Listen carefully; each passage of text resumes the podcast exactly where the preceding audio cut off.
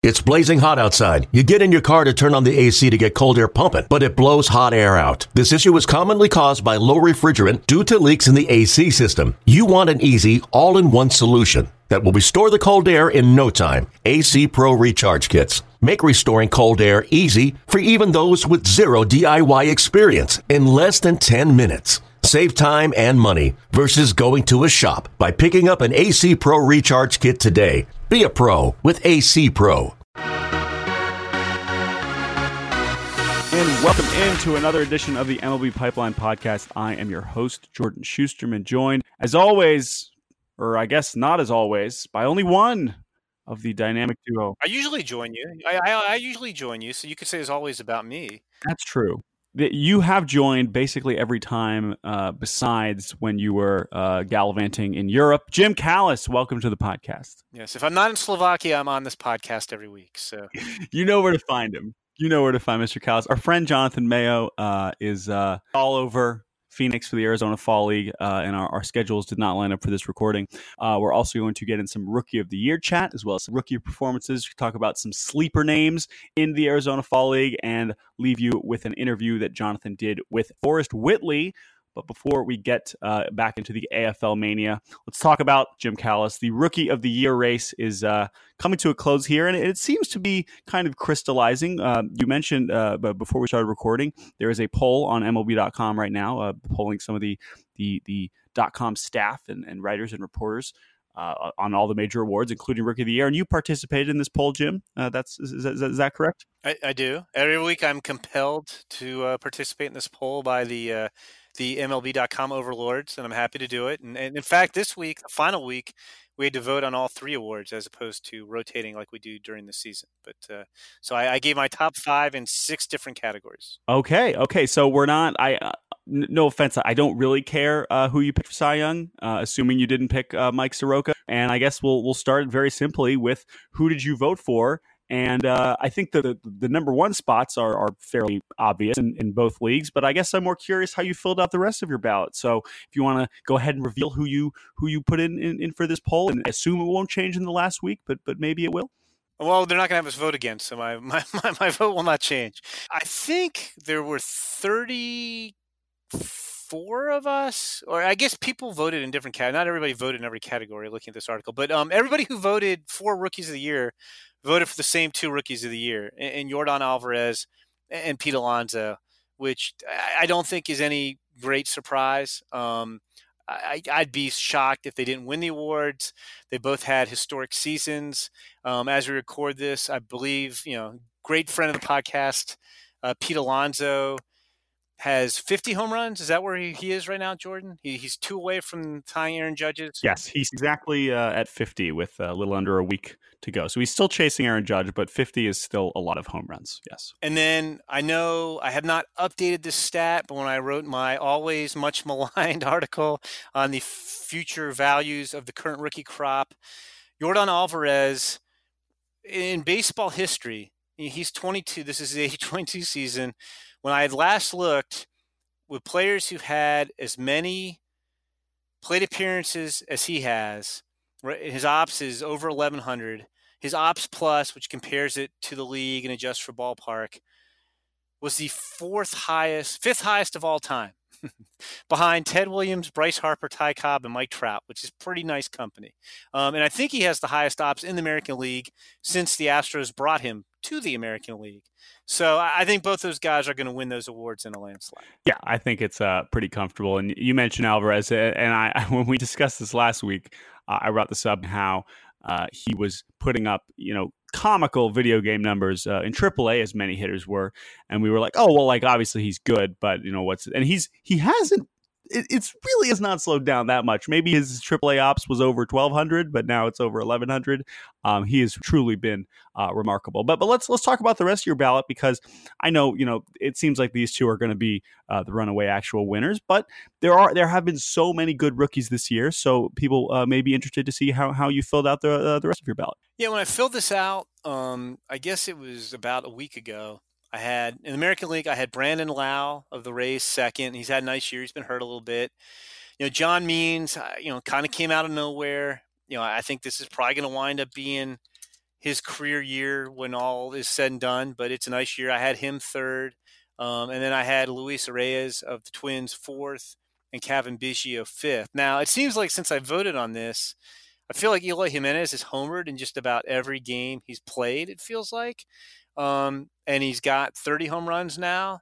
Um, so if we were playing along, let's say he hits another couple home runs this week, I could see maybe sliding Eloy Jimenez onto my ballot um, if I were redoing that today, maybe over uh, Biggio. And then the National League, you know, National League, it's interesting. If you were lining these guys up for one award, I think the National League might claim, you know, something like seven or eight of the top 10 spots on the ballot. But behind Alonso, I had Mike Soroka second, um, Fernando Tatis Jr. third. I thought those were both pretty obvious. And Tatis Jr. might have given Alonso a run for it. He stayed healthy all year.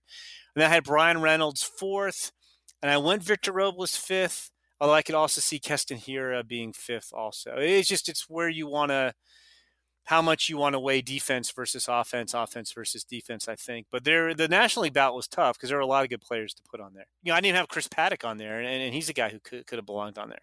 You know, Dakota Hudson won one like I know wins. Yeah, I don't want Brian Kenny to come after me, but like hasn't Dakota Hudson won like 16 games this year as a rookie? I right. mean, he's had a nice year too.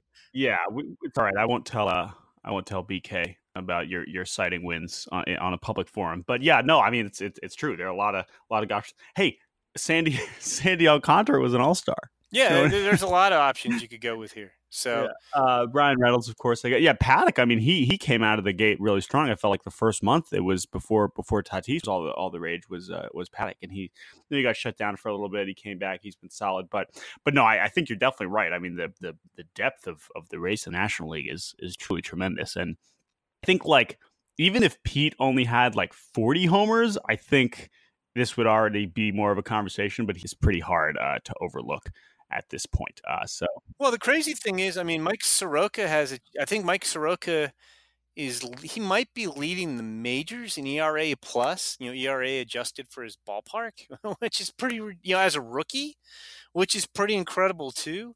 Um, so it's it's just it, it's it just goes to show you what kind of year Pete Alonso's had, and that I think in most years we'd be talking about what a landslide Mike Soroka, landslide winner Mike Soroka would be, and he didn't get one vote from any of the 34 of us who voted in our in the MLB.com poll.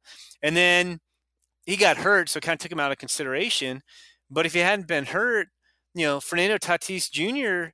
would have had you know maybe a year that would have been a landslide. You know, this year, you know, he is he has more WAR per 162 games than any rookie this year. I mean, if he if he'd stayed healthy all year, he was on pace for like an eight WAR season, which is crazy. And his his line, uh, his ops, is the second highest ever for a shortstop his age or younger, which is 20. And the only guy better than him was A Rod. Yeah, the Tatis.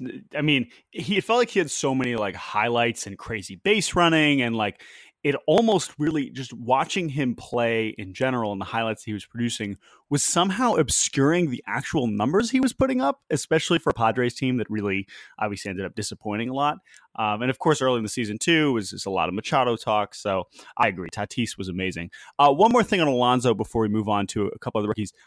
I mean, look, I, know the obviously the ball's been flying. We have record number of homers, but is this this still seems like even more than the best case scenario for for Pete Alonso. And is there a chance that this is a career year? It's it's hard to imagine him getting really any better than this, um, or is this really kind of what the the, the best case scenario is for a, the giant hulking right-handed first baseman?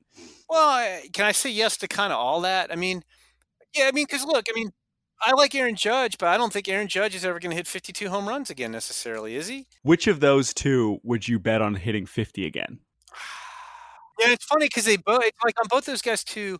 We had them both ranked in the 40s on the top 100 going into the rookies year, rookie years, and we got a lot of heat from people on Twitter and elsewhere saying, "Oh, how can you have the guy ranked so high? There's so much swing, eh, swing and miss." Um, well, I, I, I guess I would say, well, there's recency bias, but I mean, Aaron Judge has hit 53 home runs the last two years combined, and he's three years older than Pete Alonso is right now. So you kind of have to go with Pete Alonso, wouldn't you? The injuries have obscured what Judge is capable of, and I think ballpark wise, you obviously are going to lean Judge there. Um, So maybe in a neutral site it's closer. I think I would lean Judge, but I I don't know. I don't know. 50 is a lot of home runs. It's interesting. I mean, it's definitely close, but but getting back to what Pete Alonso can be, I mean, I feel like it's like when the Rockies first started playing, and we knew, you know, when they moved into the Coors Field, and you know, I forget where they played the first couple of years, but it was a different part. But anyway, we're like, hey, we know these numbers are jacked up, but these guys still have to be good because these numbers are really jacked up, and you know, I wonder if they're going to make an adjustment to the ball at some point, and then we're going to look back and say, man, 2019 was crazy. Like, like you know, whatever. So, um, but I, I did. I mean, I don't know if I ever envisioned Pete Alonso as a 50 home run hitter, but I did think like he was as good as just about any power prospect in the minors. You know, after last season, I mean, the guys hit for power everywhere in the minor leagues, and I mean, you, you, you you know, you read any story you read about Pete Alonso. I mean, this guy wants to be good. He loves baseball. He works at it constantly. This isn't just a guy who swings as hard as he can and doesn't know how he's doing it. And you know, is he a good defender? No. You know, I think he's tried to make himself into a better defender, but um, you know, I think what we're seeing is this is a combination of a guy who was one of the best power hitting prospects in baseball and a ball that's like ridiculously jacked up as much as it's ever been. and you add those factors together and it equals 50 home runs. Yeah, no, I think that's totally fair. And and as mentioned, like, oh, you never envisioned him being a 50 home run guy. I mean, you don't really envision anybody being a 50 home run guy because, like, right, he it's not like he wasn't getting the you know the top power grades, and you, you're still never going to project 50 homers on anybody. So, um, I think that's totally fair, and I think that uh, we'll see. I mean, I think forty seems like a safe bet. He's he's he's sold me. Like I, I don't think he's going to suddenly hit twenty again. And I think Aaron Judge. I think a healthy Aaron Judge is hitting forty in a full season pretty easily too. I mean, we're, living in an era where you Eugenio Suarez has hit forty eight home runs. Right. So I have no idea what to make of any of this. So is that your is that your one? You know what Eugenio Suarez's career high was in the minor leagues for home runs? Like eight. It would be ten. I mean, I mean, do you have a favorite? Like, oh my God, he has X number of home runs. Well, here you go. Eugenio Eugenio Suarez hit 41 homers in his minor league career in 572 games, and he is 48 now. So that's good. That's a good little fun fact. Yeah, it's just like so. Like I don't know how to interpret any of these numbers. No, I, I get it. It's totally you. You, you are you are totally uh, totally fair there. But you know what? I, I'll throw this out there. Here, here's my great cause for concern. I do feel like MLB kind of has to address this at some point because it's gotten ridiculous. But here's the problem: you aren't like you aren't going to be able to address this with precision. Like you can't just say it's not like a video game where you just move the slider over. Like like oh, hey, oh that would be so convenient, wouldn't it? We like to reduce home runs by say 12% is the optimal number. But like the problem is you have to guess from a physical standpoint of changing the ball.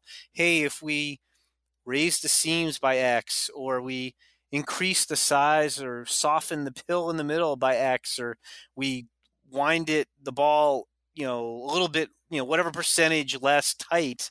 Like what happens if you err on the other direction and you cut home runs by like 25% and now we have like batting averages at all time low and strikeout rates at an all time high, and nobody's hitting home runs, and all of a sudden all the games are like two to one or three to two with no action, you know, with like 17 strikeouts a game, that's going to be terrible too.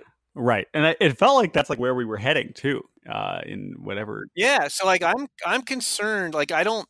This isn't just a solution of okay, we'll move the slider over to 88 percent and we'll reduce home runs by 12 percent. Like it doesn't work that way, and we could totally screw things up. It is a it is a challenge. It is a challenge, uh, but we will we will see. But hey, look, uh, I'm 2019. We we had the well with 6600 dingers or something, something something crazy. So uh, uh, and 50 of them courtesy of Mr. Pete Alonso. Now, I do want to touch on a couple of the rookies uh, before we move to some AFL chat. Uh, a couple of rookies. Who knows? Maybe if they had been up all season, maybe they would have hit 50 homers too. I'm talking, of course, about Mariners outfielder Kyle Lewis, who became the first player in Major League history to hit a home run in six of his first 10 career games uh, after only hitting 11 home runs in a full season now, Kyle Lewis was a first round pick back in 2016, the first of the Jerry Dipoto era. And uh, a lot of injuries have slowed his development. He tore his ACL uh, in his, his pro debut uh, season in, in, Everett. Then he was out, and then he had more injuries. And so this was his first full season in 2019. It wasn't a bad season, but Um, if you look at his double A numbers, you certain you certainly would not expect anything uh, like this. Uh, now, I will point out, uh, as someone who follows the Mariners rather closely, if you look at his home road splits uh, in the minors, he kind of had a, a reverse Coors Field problem. His his uh, OPS on the road in the Texas League was like 300 points higher than at Dickey-Stephens Park in Little Rock. Um, but still, all that, all those caveats aside, no one saw this coming. So, where are you, where you kind of at on on Kyle Lewis as a prospect? Have you? I mean, again, we we don't have to talk about the ball anymore because like you can bring it up in every discussion about you know offensive prospects nowadays. But I mean, this is it's not like this isn't encouraging. Do you kind of maybe recalibrate what we what we might have thought uh, of of what Kyle Lewis could be? Well, no, I'd say uh, encouraging is, is definitely the word I would use. And it's funny because Jonathan's not here, and who knows, Jordan, he may not even listen to this podcast, so he won't hear me say this. But when he got called up, Jonathan and I were talking on Slack, and I was like, man, I don't understand why they called him up because, you know, I mean, he hit 263, he had a 741 ops, he struck out 152 times in 122 games. Like, seems to me like he might struggle in the big leagues. And, you know, why not just wait? You know, rather than like, what if he comes up and has a, a rough time of it, and then that leads to more questions. And Jonathan talked to somebody in the system who brought up what you just did about, oh, you know, Arkansas is a tough place to hit. He had hit much better on the road, and I think the real reason they called him up is he finished strong, and they wanted they needed another outfielder, another hitter, and they wanted to reward somebody who finished strong. So I could see all that, and I was like, yeah, okay, whatever. I'm not, you know, okay, even if it's a tough place to hit, his ops at home was like 580. I mean, you still have to hit it home at some point. Um, so anyway, I was a little skeptical. I was like, yeah, I'm not sure they called him up. And but that said, I'm glad to see him doing well because we had a, a really bad knee injury in a collision at home plate during his first pro summer, which when did the Buster Posey rule come into play? Was it not in play in 2016? I thought it was. I think it was. I think it was in play. I mean, I assume that that, that it was a weird. Yeah, it wasn't even like, like a collision. Like, it was basically trying to avoid a collision. So Right. It was like a weird slide and maybe trying to avoid the guy. But yeah, in any case, yeah, it was it, it was it was un- unfortunate. And then like he's never really gotten going. And at the time, I mean, I said this, and maybe I was a little on the limb, but like I would have taken Kyle Lewis number one overall. I, I said that at the time in 2016 um, that that I would have taken him with the number one overall pick. And you know, it's funny so far. It's not like that draft has really distinguished itself. I mean, if you look at the guys ahead of him, I'm looking at listen to this list. Mickey Moniak has, has not lived up to expectations. Right. I was just looking at this too. And I'm looking at Nick Senzel. I still think Nick Senzel is going to be good. Like I, I think he's going to probably be the best of these guys. But like he had an okay rookie year. I still think he'd be better in the infield, and he keeps getting hurt. You know, Ian Anderson's got upside. Riley Pint's really struggled in the minors. Corey Ray's really struggled in the minors. You know, AJ Puk's had Tommy John surgery. You know, we'll see. You know, can he be consistent and be a starter? Braxton Garrett had Tommy John surgery. Cal Quantrill, I think the ceiling's lower than we expected at the time now. Um, Matt Manning, you know, the arrow's pointing up. And Zach Collins kind of looks to me like you're kind of backup catcher first base type. Um, so it's not a distinguished group. And Jay Groome and Josh Lowe right behind him and Will Benson. I mean, that's not a very good first 14 picks looking back in, in retrospect. Now, you know, I do like Forrest Whitley at 20 and Gavin Lux. I mean, Gavin Lux's at 20 and Forrest Whitley at 17. Now Kirilloff at 15. But anyway, I'm, I'm, digressing. It's just crazy how that draft's played out. But I, I liked Kyle Lewis. I, am glad to see him having success because it, it kind of stinks. Like we don't know how much that injury will have affected his career in the long run. He is already 24. Um, but you know, this is a nice springboard for him to hopefully you know, maybe make the Mariners next year. Now he is striking out a ton. He does have 18 strikeouts in 12 games. Um, so I think there's a he's got a little of that Aristides Aquino halo effect around him right now when he's hitting home runs every other game. Um, and we'll see if if pitchers adjust to him and, and start to exploit the holes. He, he's already striking out, but but I, I, think encouraging is, is the right way to sum that one up, Jordan. Yeah, and I think bringing up the the 2016 round is is is a good point because you know that's why it was so amazing. And, sure, if you look at the numbers, maybe he he you might thought he was going to struggle, but the fact that he even got to the big leagues as fast as he did, considering how much time he missed, is is pretty amazing. Um, you know, and and especially compared to the guys uh, ahead of him. Uh, I do want to hit one other uh, with the with the Rockies of Colorado. That's Sam Hilliard, who you promised me before we we started recording that you were Mister Sam Hilliard, which is really Now, I think what you meant by that is that you just know a lot about Sam Hilliard. Now, I, I just I don't know. I'm I'm curious. So please tell me about this this this Mr. Sam Hilliard who has six homers in his first 21 games, which is now doesn't sound as good next to Kyle Lewis, but he's got an ops over a thousand and uh, playing some some some fun defense. So, uh, what you got on Mr. Hilliard? Yeah, he, he's he's interesting. He's been on my radar, you know, from our draft coverage going back to 2014 when the Twins drafted him as a left-hander out of Crowder Junior College in Missouri. Um, you know, transferred to Wichita State, had more success as a hitter, and the Rockies draft him there. And he's he's uh, he's he's really I, guess but know, he's really fascinating to me because he, he's 6'5", 238. That comes with a naturally long swing, and there are some strikeouts but he's a really good athlete for that size. I mean, yes, he's got power. He's showing that off. He had 35 home runs with the Jack the Ball in AAA. You know, he played well in the fall league last year. Um, he, he's hit for power in the minors. I mean, their swing and miss has always been part of his game, but I mean, he stole 22 bases this year in the minors. He's got solid to plus speed. He's got solid to plus arm. He could play all three outfield spots. He, he's a good right fielder. So, you know, I think the hit is more of kind of a a fringy to average tool, but the rest of the game is solid to, to plus. Um, and he's he's a fascinating guy. Um, you know, having an athletic corner outfielder matters more in, in Coors Field probably than anywhere because of the size of the outfield. And you know, so far so good. Again, along with Kyle Lewis, he is striking out a decent amount. I think he's always going to strike out, but you know, I think this could be a guy that.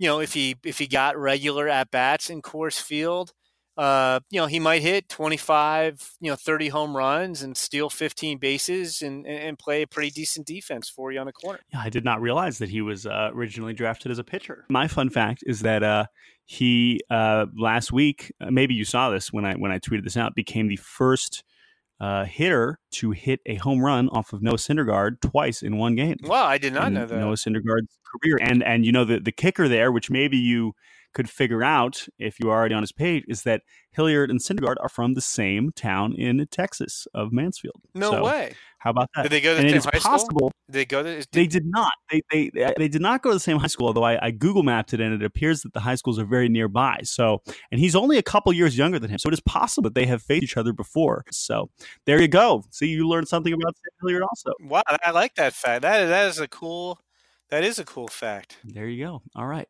Always good when I can uh, teach Jim Jim Cal something. It's a rare opportunity. Um, okay, let us move to the Arizona Fall League, uh, and we're going to hit on three of the sleeper prospects mentioned in the uh, one for each team 30 AFL sleeper prospects article that is on LB Pipeline. Uh, I believe went up just just before I think uh, the fall league got started.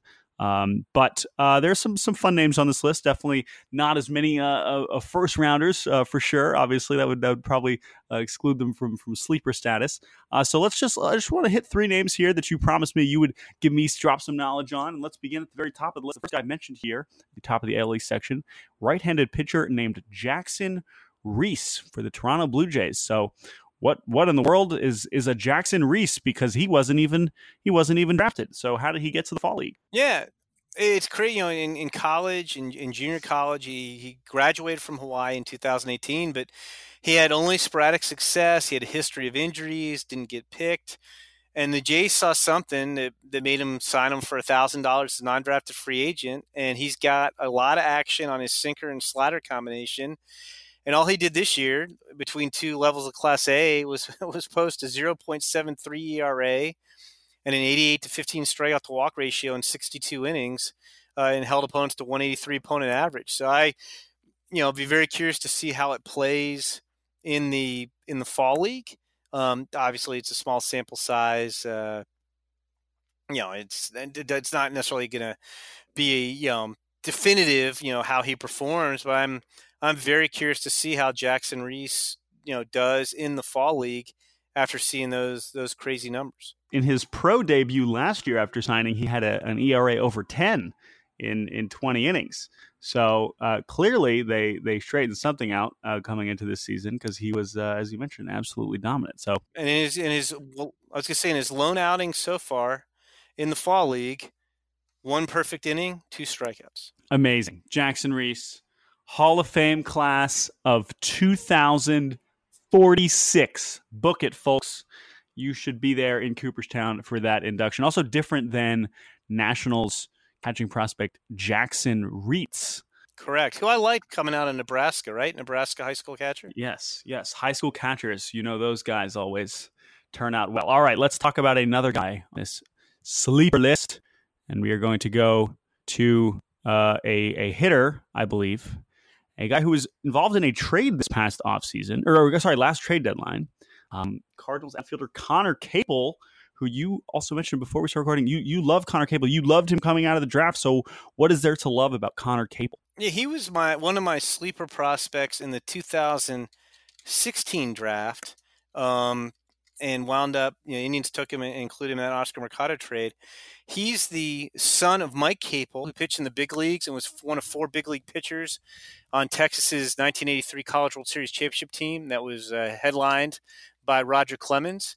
Um, but yeah, I, I, liked him. He's kind of described to me as a grinder with tools. He had plus speed, solid arm, solid defense, solid raw power um, you know, projectable bat, and, and he just hasn't hit in the minor leagues yet. He um, kind of hovered around 240, 250. You can see flashes of the other tools. You know, I think he probably winds up Jordan being a fourth outfielder in the long run, but I still think he can be a big leaguer. You know, probably not going to give the Cardinals what Oscar Mercado has given the Indians this year, but but I do think he's a big leaguer. Right, and he wasn't the only piece in that in that trade too. Uh, the Cardinals getting uh, was it John John Torres, I believe, the uh, the other uh, young outfielder. So so you know there's there's still some some chance for return there because I know Mercado has been uh, playing a lot of uh, big league games, but but uh, some promising promising reports on Mr. Capel as well. Uh, one more uh, AFL sleeper I wanted to ask about is an, another Dodgers potential pop up prospect, Mr. Marshall Kasowski. Let's let's let's what what what is what do we must what do we must know about Marshall Kasowski? Well, he's interesting as a prospect, and it's interesting backstory too. He uh, he began his college career at Panola Junior College in Texas, and he transferred to Houston, the University of Houston. But before he ever pitched for the Cougars, he was rear-ended in a high-speed car accident. Um, was hurt pretty badly, serious head injuries, gallbladder surgery, um, and barely pitched in the next two years at Houston. Um, and so he was looking to get some exposure. He at that point he was he was you know rising senior. He went to Northwoods League, which is a maybe a lot of our listeners haven't heard of it, but it's kind of the probably best of the unheralded summer leagues. Um, was pitcher of the year there, and he decided to transfer to West Texas A&M. Led NCAA Division two in strikeouts and strikeout rate, and became the highest pick in West Texas A&M history, signing for $125,000 as 13th rounder. And quick quiz, Jordan. Do you know the nickname of West Texas A&M? We're going to keep you on your toes here.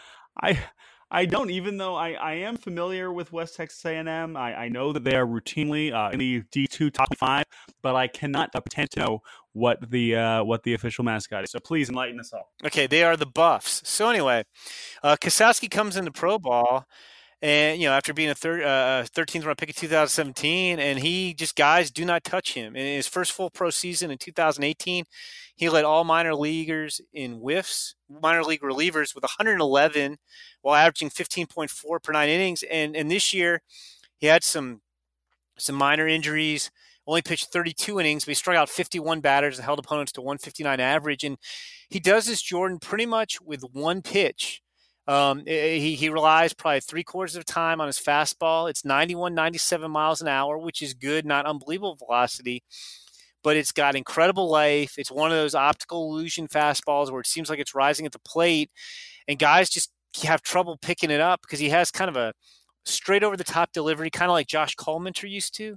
And so, like, you don't see it. It seems like the ball's coming out of his ear, and then it seems like it jumps the plate. And so, uh, you know, I think we'll see him in the big leagues at some point next year um, to see if this if it plays like it did in the minor leagues. But his fastball has just been one of these invisible fastballs that guys just do not touch. Right, that's crazy. He he might fit somehow into the funky righty uh, category. I feel like the the some of those fastballs, like the the ghost ball. Uh, as some some would like to to refer to, uh, you know, Josh Hader. Obviously, he throws really hard, but he's got one uh, Colin Poche is another one with like lesser velocity, where it's like, how is he getting so many whiffs? Um, so yeah, so that's that's interesting. All right, Marshall Kasowski, know the name, Dodgers fans. I know you have a lot of good baseball players to keep track of, um, but he could very well uh, be the next one, the the West Texas A&M Buff legend. There you go, Marshall Kasowski. Uh, all right, before we get out, Jim, uh, we, we want to tee up this interview uh, that our good friend Jonathan Mayo did with Forrest Whitley, top Astros pitching prospect, one of the top pitching prospects in all baseball, who is down uh, in the Arizona Fall League right now. Uh, and uh, while we will hear uh, Jonathan doing the interview, um, just wanted to get uh, your thoughts on, on, what has been a very weird year for Mr. Forrest Whitley as he returns to the Arizona Fall League, where he was last year. So, any any quick thoughts on Whitley before we hear from the man himself? Yeah, yeah, you know, it, it's I mean, it's really been two weird years for Forrest Whitley because I think in in between the last two years, I think he's pitched something like 80 innings total um, uh, during the regular season. You know, in 2018, you know, eh, he he had the, the, the drug suspension. He got hit in February, so he missed first 50 games of season. He had minor lat and oblique injuries, and then this year he got off to a horrible start with an ERA over 12 in AAA. Then he got shut down with shoulder fatigue, and he tried to change his mechanics, and he really had trouble throwing strikes all year. But you know, you still, I mean, there aren't many guys with better stuff than him. You know, majors or minors. It's it, he can show you 93, 98 mile an hour fastball with with natural cut and sink, power curveball, power slider that he could turn into a, a distinct cutter, and a devastating changeup. Um, and it's just it's it's crazy because going into 2018, you would have figured, you know what? Like he went, he was in Double A as a pitcher in his first full professional season out of high school, which almost never happens. I know, like in the last 20 years, it was him, Zack Greinke, um, I think Clayton Kershaw, uh, Dylan Bundy, and um, I think um, oh, there was one more pitcher with the Dodgers. In any case, there's only four guys. So like you know, just very rare. So you figured, okay, go, they, by the end of if he did that in 2017, by the end of 2018, he'll probably be pitching in the playoffs for defending World Series champion Astros. Um, it was Chad Billingsley was the other guy who, whose name was escaping me. Um, and he so he had the weird he's in the fall league and he looked great. I mean, if I don't, you were down there last year, weren't you, Jordan? Did you get to see him pitch? I don't. I don't think I got to see him pitch, but I, I was down there. I think I, I think I missed him throwing, but uh, he was down there. I mean, okay, he, well, he led the league in strikeouts, and he and he looked great. Yeah, he was great last year. You know, first time out, he was dominant. He was just dominant. He looked great the whole time. So same thing. Watching him, you're like, this guy's going to probably make their opening day roster. And even if they play service time issues, like this guy's going to be a major factor in October for him. And he, and he went out and had the weird year again. Now, we'll, we'll let the interview with, with Jonathan and Forrest talk for itself. But I will say, um, yeah, it, it, struck me last year that when you asked Forrest questions about the adversity, some of which he had brought on himself, he was very open, and I, I thought his answer, you know, he's very mature in answering those questions, and, and that was my my takeaway from listening to Jonathan's uh, interview with him this year as well. So, uh, you know, very interesting. I, I, think he's trying to look at, you know, would he rather be in the playoffs? Yes, but he's he's going to look at the Arizona Fall League as a positive. Plenty of time for uh, for Houston to to uh, to to, to kind of get him on the right track, and and they they could, you know, this year they they don't really need him. They're the best team in baseball, and they have you know two of the best pitchers in in, in the league. But you know, Gerrit Cole's going to be a free agent this year, um, and and they're gonna uh, maybe maybe I know Wade Miley is on a winter deal, so so they they might need the innings next year. Um, so that could be uh, the time when Forrest Whitley is is dependent on a little bit more. But uh, we'll send it to that interview with Mr. Whitley uh, and our good friend Jonathan Mayo.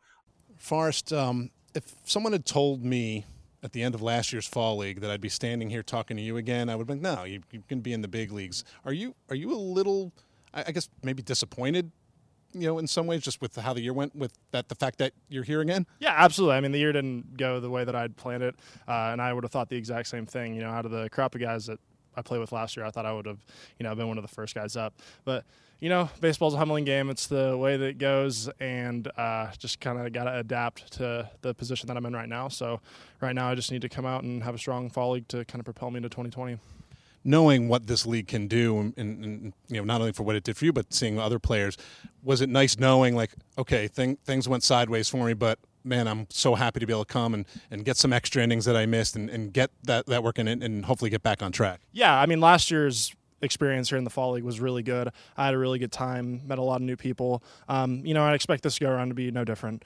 Um, it's a really fun place to pitch, get to know new people. Um, and like I said, just you know, hopefully, you know, get the innings that I need, get the work in that I need, uh, and kind of carry that momentum into 2020. don't want to dwell too much on the year, but I mean, I guess the simple question is what happened? Obviously, you had the injury early on, and then you just you, didn't seem, at least from afar, to ever kind of get get the the feel that we've grown accustomed to you having on the mound. Yeah, you know, I was making a lot of changes mechanically. Um, it was really poor timing on my part. Um, just uh, you know, being the year that I, you know, could have broken with team, been with the been with the big league club sometime during the year.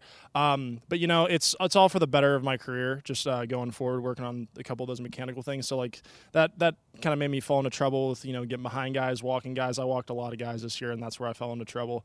Um, but I'm getting a lot more comfortable with the the newer delivery.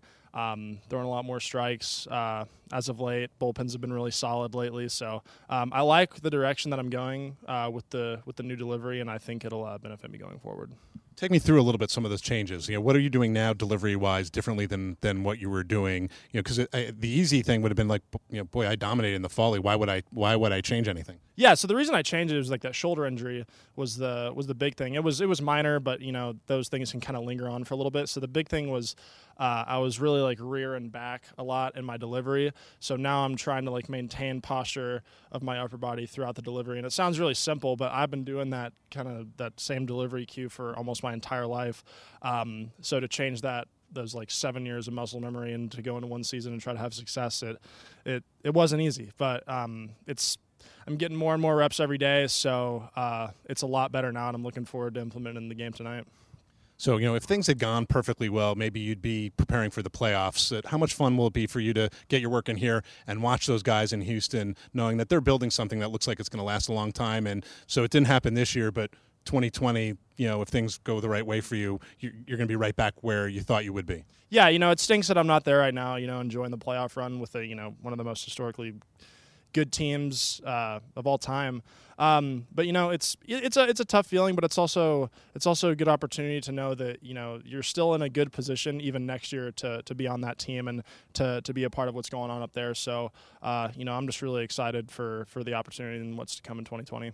You got to work with him a little bit in the spring, but like to watch Verlander and Cole in particular go one two, and just seems that they consistently one up themselves almost uh, as a as a right-handed power pitcher. Seeing what they do, I mean, I would imagine you're chomping at the bit to be able to be be the guy who gets the ball after those two go.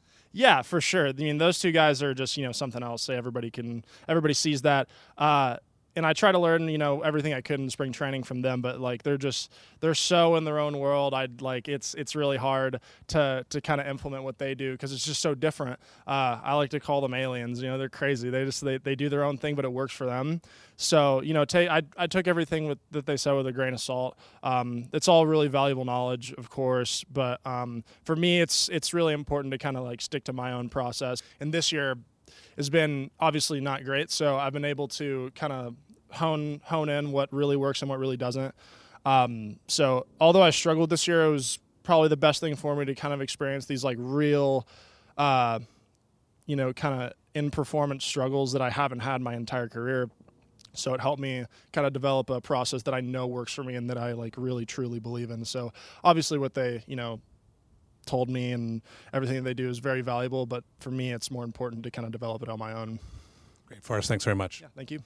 Uh, Jim, thank you so much uh, for joining me on this wonderful edition of the MLB Pipeline podcast. For Jim, I am your host, Jordan Schusterman, and we will talk to you next week.